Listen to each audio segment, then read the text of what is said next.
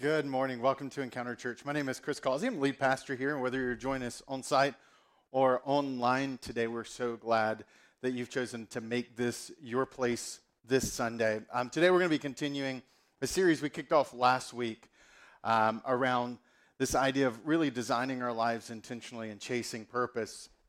And kind of sum up, if you missed last week, just really kind of challenged um, us as we started this year to really look at where we are in our faith journey and to really say with a sense of desperation that I want to see some change in my life. I want to see transformation in my life. And that desperation precedes that transformation oftentimes in our lives. And for those who are really willing to receive kind of the harder push, the challenge was um, that, and so often in our faith journey, we can fall into the same trap of people who, um, like the stories throughout the New Testament, who people who interacted with Jesus, who oftentimes when they met Jesus, they were comfortable with just getting the healing that he provided. And that we looked at a story last week that I, I think is partic- particularly helpful for us because what this man did was different. He didn't just want the healing, he wanted the healer. And there's a difference. If you're a parent, you know the difference when your child walks in and they want something from you versus they want you. Um, I have a two year old, and mom is clearly the favorite. And, and so oftentimes it's, he wants something from me, but with her, he wants her. And then I, one of the challenges for going into this year for those who follow Jesus is this to kind of just in our heart say, God, I don't want what's in your hands. I want you. I want your heart in my life.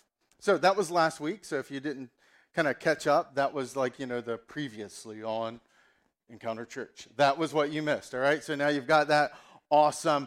We're going to continue and build on that throughout this course of this month with this idea of chasing purpose with a framework that I want to give you today. But before we get into all of that, um, I got a confession to make. Uh, so, like, I'm an adult now.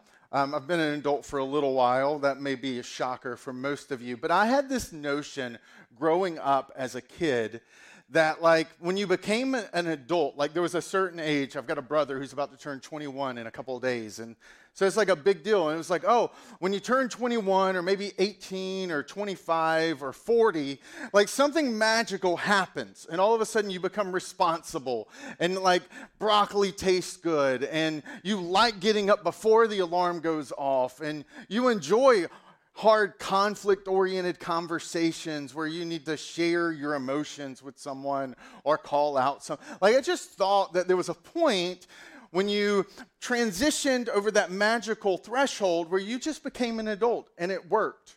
Because growing up when you looked at an adult as a child they just seemed to know everything and then, like with your parents, you just thought they had all the questions like realized and that they just knew the right things to say and the right things to do. And now, like as a parent, especially like as a parent of the second one who's completely different than the first one, I've realized pretty confidently that parents cover your kids' ears are just making stuff up as they go and that they're just kind of making it up on the fly.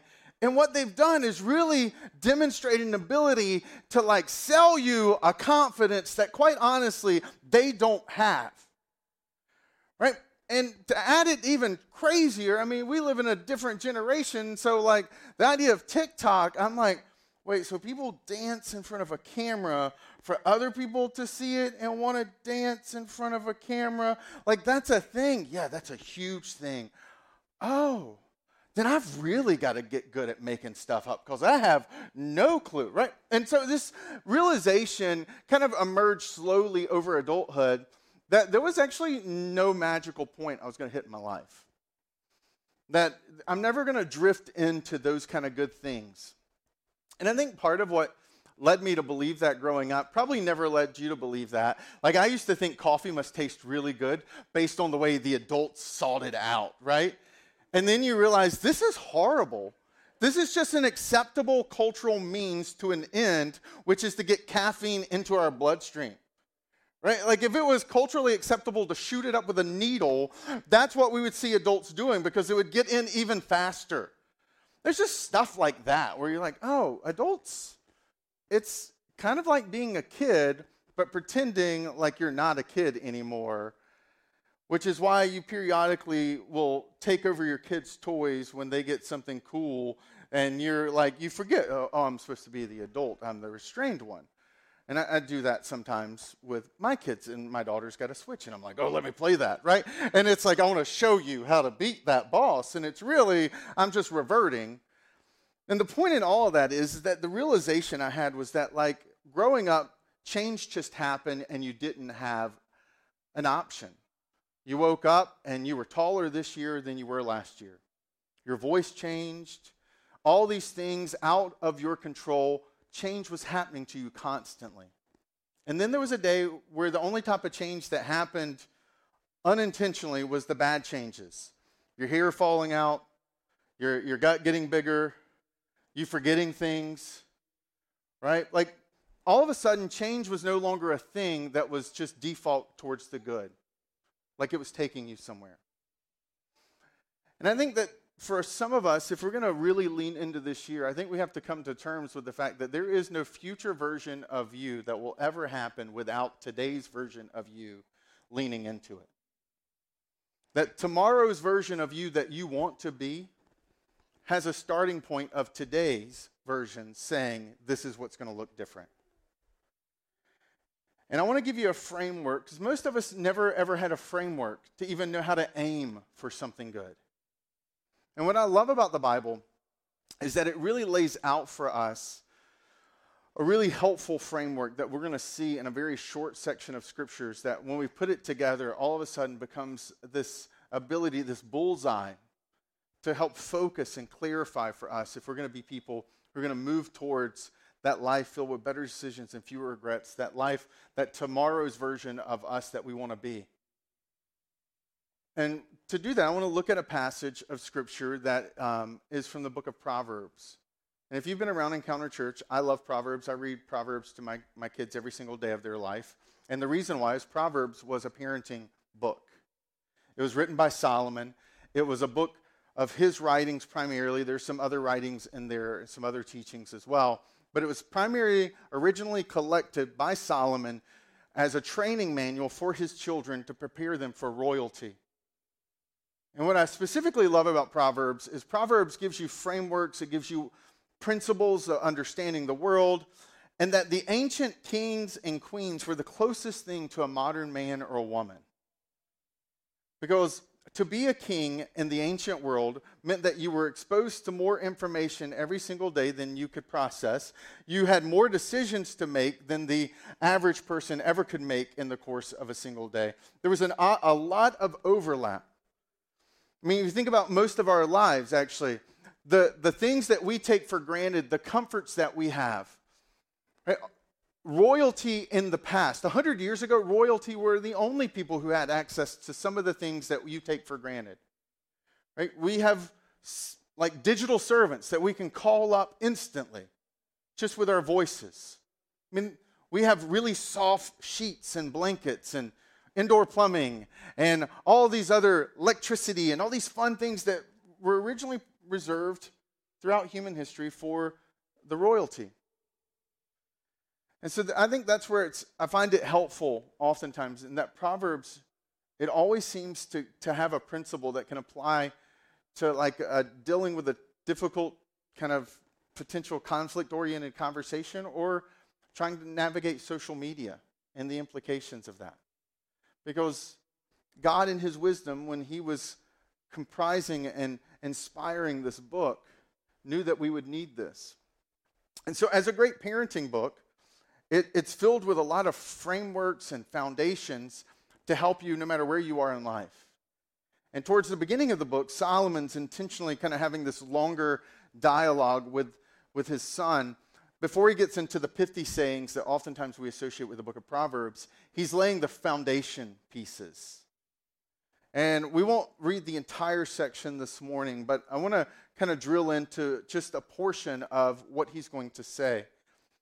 And we'll see on the other side of this conversation how something starts to emerge I think can be really helpful for you and for me if we're going to be people who begin to chase purpose in our life. So in Proverbs chapter 4, verses 23 through 27. It says, Above all else, guard your heart, for it is the wellspring of life. Put away perversity from your mouth. Keep corrupt talk from your lips. Let your eyes look straight ahead. Fix your gaze directly before you. Make level paths for your feet and take only ways that are firm. Do not swerve to the right or to the left. Keep your foot from evil. That he's kind of using this, you probably noticed it, the body as a metaphor for this conversation. And embedded inside of this is some idioms and some phrases that clearly this metaphor is saying a lot. And I think that if we double click on this, what we'll find is that there's actually two different things that Solomon is pointing his son to in the course of this metaphor. And that if we're going to be people who chase purpose, both of these pieces are going to be required.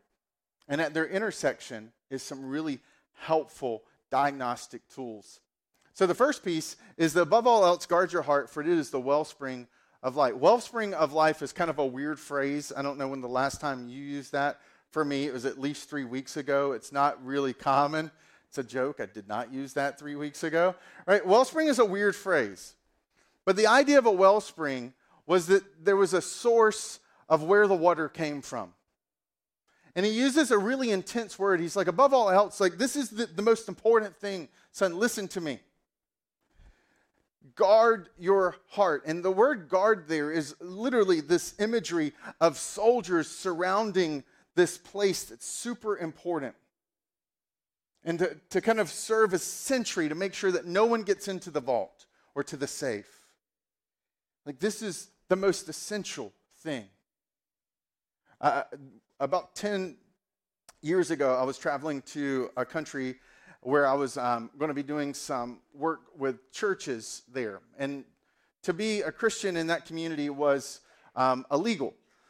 But I've been invited over to speak. And uh, in the course of being invited over to speak, the group that I was going with said, Hey, you know, this is kind of a dangerous place. So um, we want to make s- some training available to you.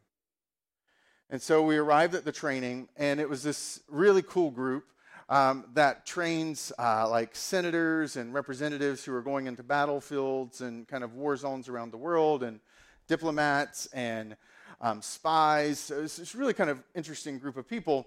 And so we sit there all day, and it's all about the entire training is basically how to avoid being captured. And if you do get captured, how do you deal with your captors? And so they, I won't get into all the specifics of it, but they kind of say, hey, there's two type, broad groups of um, the people and their motivations, and it's really important if you get taken hostage that you want to understand who has you hostage, what their motivations are, because how you answer their questions is going to depend on that. And so, I mean, like halfway through the training, you start to be like, what am I doing again? And why am I going? But one of the things that I thought was really interesting was uh, this moment in the training where they talked about protecting the most important pieces of information. Because they realized, they were like, look, every one of you has a breaking point.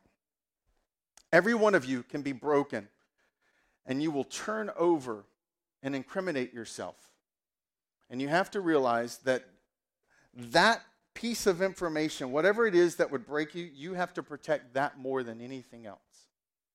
And then he played a clip from the movie Shrek, which was kind of a bizarre thing to do, but it was that scene in Shrek where he's got the gingerbread man and he's trying to torture him and he's breaking the gingerbread's legs off and the, the gingerbread's kind of laughing at him.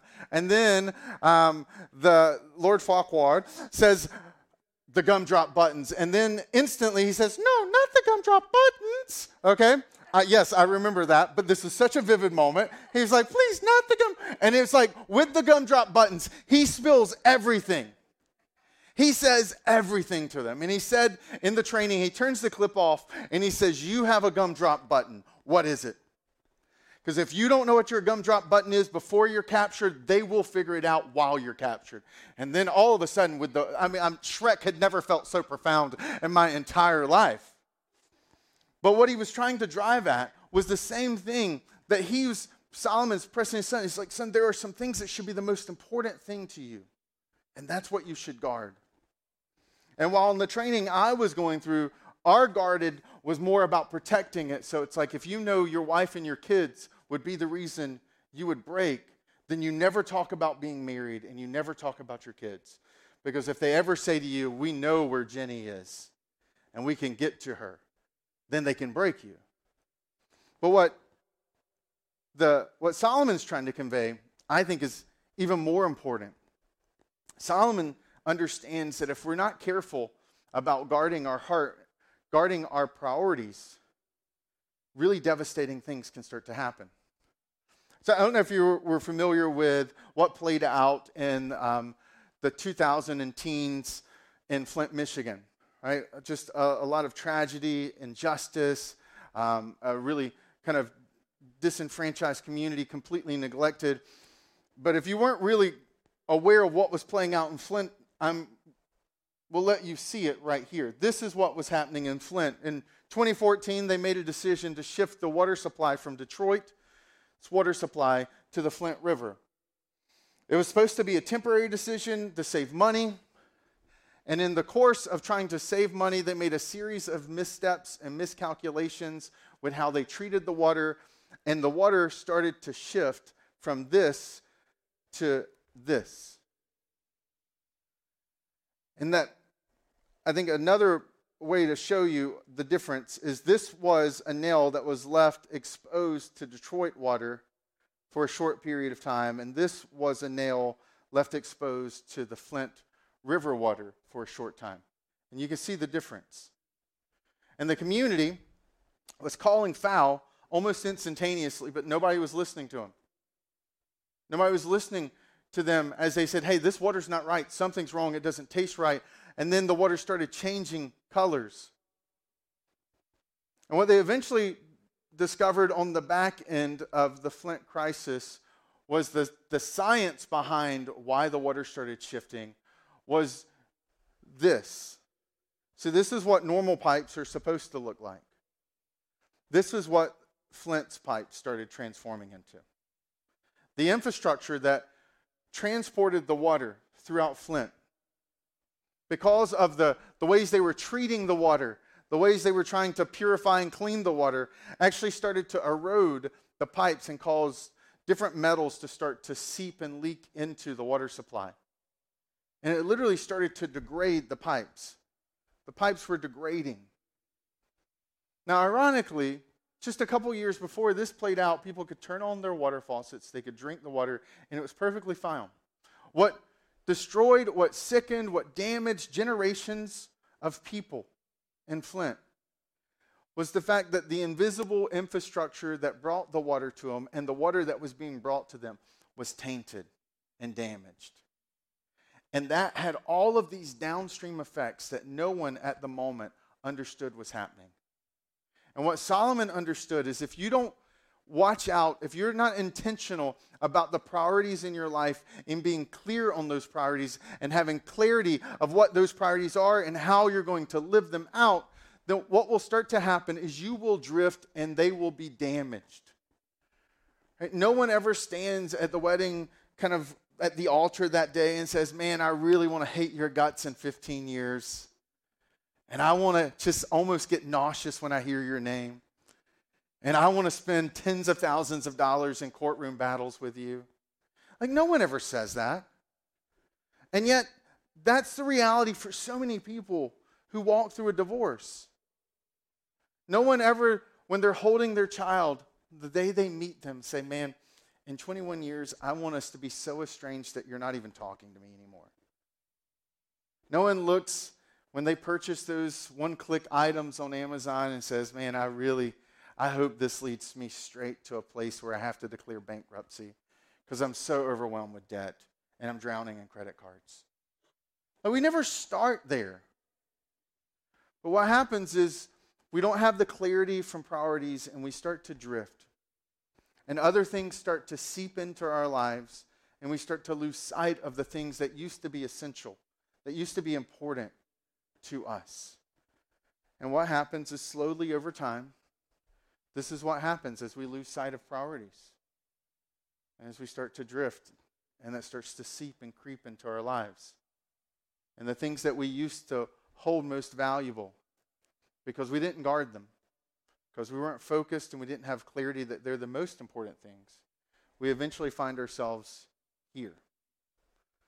And that the priorities are one of the first things that Solomon is pointing his son to.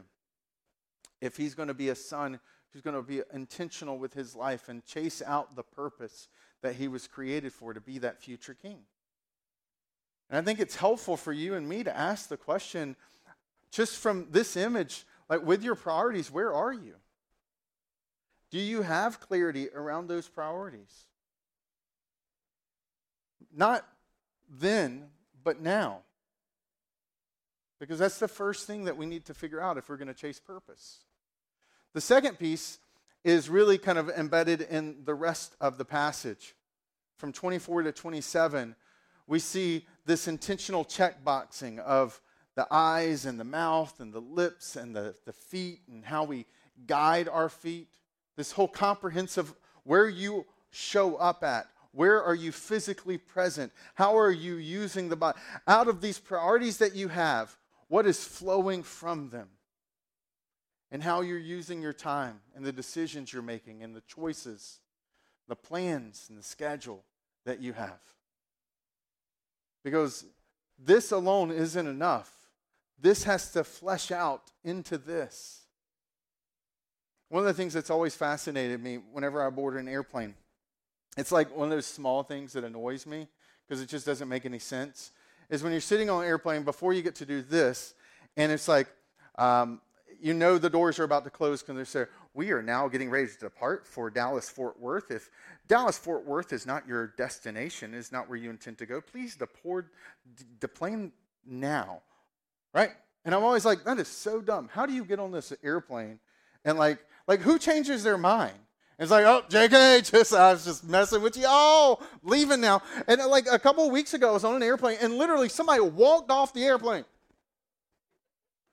And I, I wanted to stop them and say, Where were you headed? Where are you going? Like, you're, do you have bags underneath this plane? Because I'm pretty sure you're not getting them things back. Like, what just? But they just walked right off the airplane. And then the doors closed, and they're like, prepare, like, prepare for departure. And I was sitting there, I was like, wow, this actually happens. Like, people really get off airplanes. And so, like, I started Googling it because I, you know, I didn't get to have that conversation. So I'm like, do people really get on the wrong airplane? Because, I mean, like, you get, like, branded with a number and a group, and then you have to, like, sift and sort through the lines. I'm like, there's no way technologically that can happen. But sure enough, it actually still happens. That one is human error because we're human.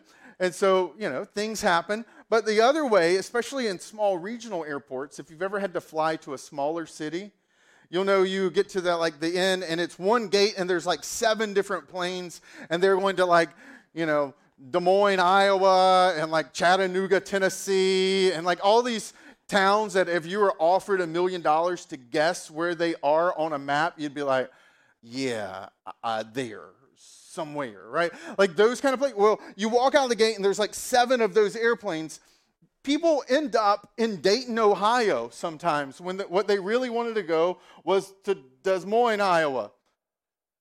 And that still happens. So this is why they actually say at the end, hey, this plane is headed here because if you don't want to go there, you need to get off now because this is where it's going. And I think in some ways, Solomon is trying to communicate the same thing with his son that those airline stewardesses are saying, hey, you say you want to go here, but your choices are actually going to take you this way.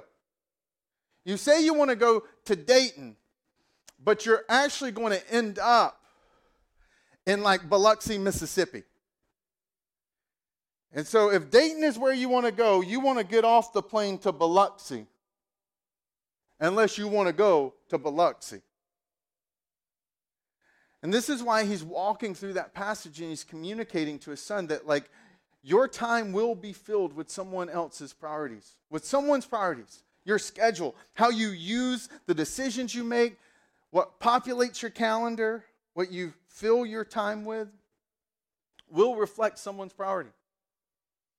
That airplane is headed to Dayton. It's headed to Biloxi. Are you is that where you really want to go? I think for us, there's a, a subtlety in the way he's grabbing hold of this full body metaphor is he saying to his son, You're going to be hit from every side, and you're going to feel like there's so many things competing for your time, your energy. There's going to be so many opportunities for you to kind of go off course. But what I love about what he says, flowing out of the priorities piece around guarding your heart and what's most important, is instantly this issue embedded in it of you have control, you're in decision making frame, you don't veer to the right or to the left. And I think for many of us, we get to the end of our weeks, we get to the end of our years. If we're being honest, we get to the end of decades. And we look up and we look around, and our time is full. Have you ever noticed you get to the end of your week, your schedule was full? Like your calendar, it was finished, it was full. And the question we have to ask ourselves not will it be full, but what was it full of? See, your time will be filled with someone's priorities. The question is, whose? Yours or someone else's? And if you work and you breathe air, that is a constant struggle for you. Right? Because it could be your spouse's priorities, it could be your kids' priorities, it could be your coworkers' priorities, your boss's priorities if you teach, your kids' priorities. You're constantly inundated with other people's priorities. And if you're not careful, your calendar will fill up with everyone else's priorities except for yours. And one day, 5, 10, 15, 20 years, you look up and you realize you landed in Biloxi and you never, ever, ever intended to go there. Now, full disclosure, I don't even I don't know what Biloxi is. Biloxi may be the greatest city in the world. So if you're from Biloxi, or if we got somebody engaging today from Biloxi, I'm not knocking it. I'm just saying, if you don't want to go to Biloxi, you don't want to go to Biloxi. And that we look up and we look around and we were like, wow, how did I end up here? And it's because, well, we filled our time with everyone else's, but not our own. And that if we're going to chase purpose, we have to realize that the intersection of our priorities and at the intersection of our planning and our decision making, how we fill our time, that, that intersection can actually be incredibly helpful. In fact, in the book, The Design Life, uh, the author um, kind of takes those two ideas and puts them together in a way that I think brings incredible life to this Proverbs 4 passage. And it's how I want to leave you today because it's a really clarifying diagnostic tool especially for those who follow Jesus and who want to leverage their lives in a way that's a response to what he's done with his life for us. And so, this kind of two by two grid priorities, no priorities, right? Clear, clarified. You know what you want to do, you don't have a clue what you're supposed to be doing.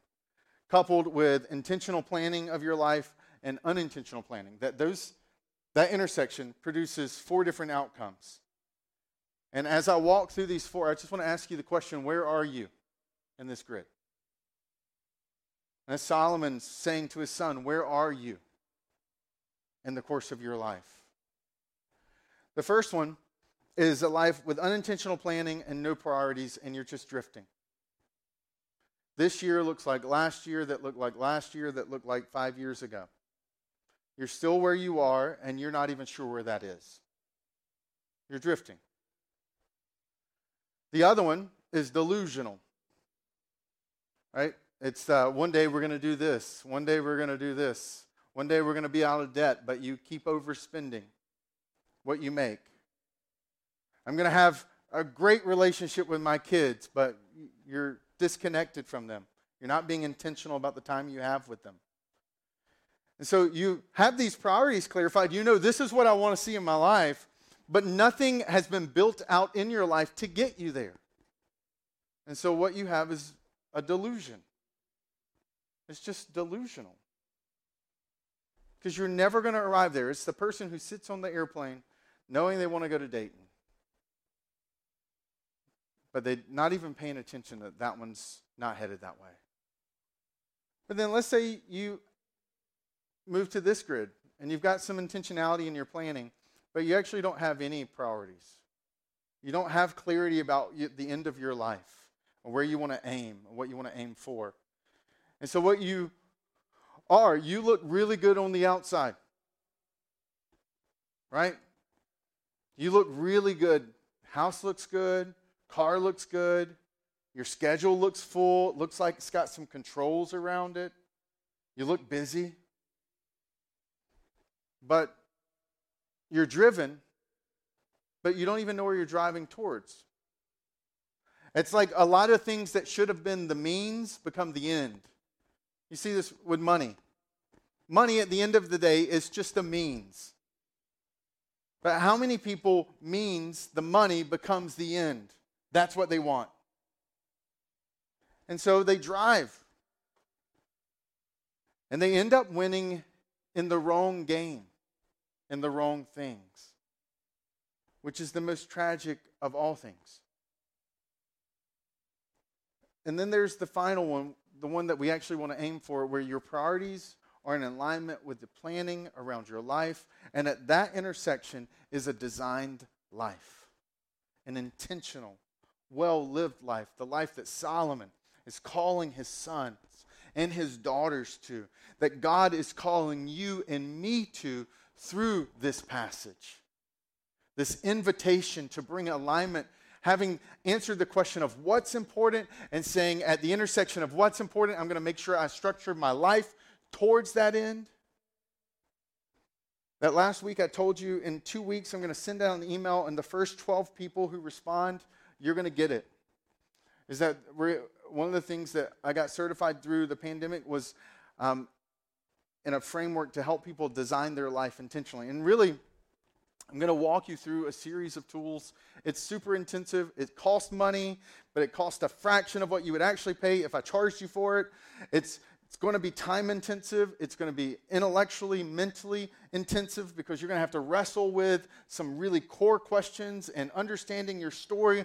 And what we're going to do in the course of that journey together is we're going to pull out some of these things specific to you because none of us live other people's lives well. But think how many of us are tempted and drawn into trying to live someone else's life what we see on social media, what they drive, what they're doing, what's consuming them and their world, and we just copy and paste that into our life, and we really stink at trying to live someone else's life well. And so there's a, a really personalized piece of like, let's clarify your priorities and see the design that God placed into you for you to live that out intentionally. And then to partner with that piece and actually give you tools that are very intentional 90 day rhythms to help you clarify where you are, where you're headed. Because I think at the end of the day, we will all have a point in our life where where we are on this grid becomes instantly clarified, and that's the day that we die. But the challenge is that's way too late to do anything about it. And that's why as we start 2022, I just want to ask you, where are you? Maybe you don't have to tell anyone else because you're embarrassed. Maybe, maybe you're a little uncomfortable with the implications of what maybe is starting to percolate inside of you. But I think today you need to answer the question which one of these four are you right now? And maybe for some of you, what you need to do is to break it off and to fragment it because maybe in your professional world, you're really good right now.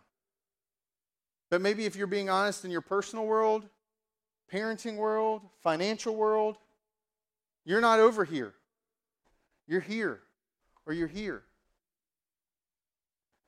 And to get really honest with you, yourself, you don't have to tell anyone else. But we can't build on a foundation if we don't, eh, you can't plan a destination if you don't know where you're starting from. And this is the first step in us planning out the destination and the journey that we want to go. So, my simple question for you today as we wrap up is where are you? Where are you winning? Where are you losing? And to go back to last week, are you okay with where you are? And if not, then come back next week because we're going to go on a journey over the course of this month so that you and I can begin to not just chase purpose, but actually start to live it out. Let's pray. God, thank you. Thank you for the wisdom of your word, for how good you are as a father. That Solomon was imperfect, and yet his love and desire for his kids to live their life well is so evident in that passage.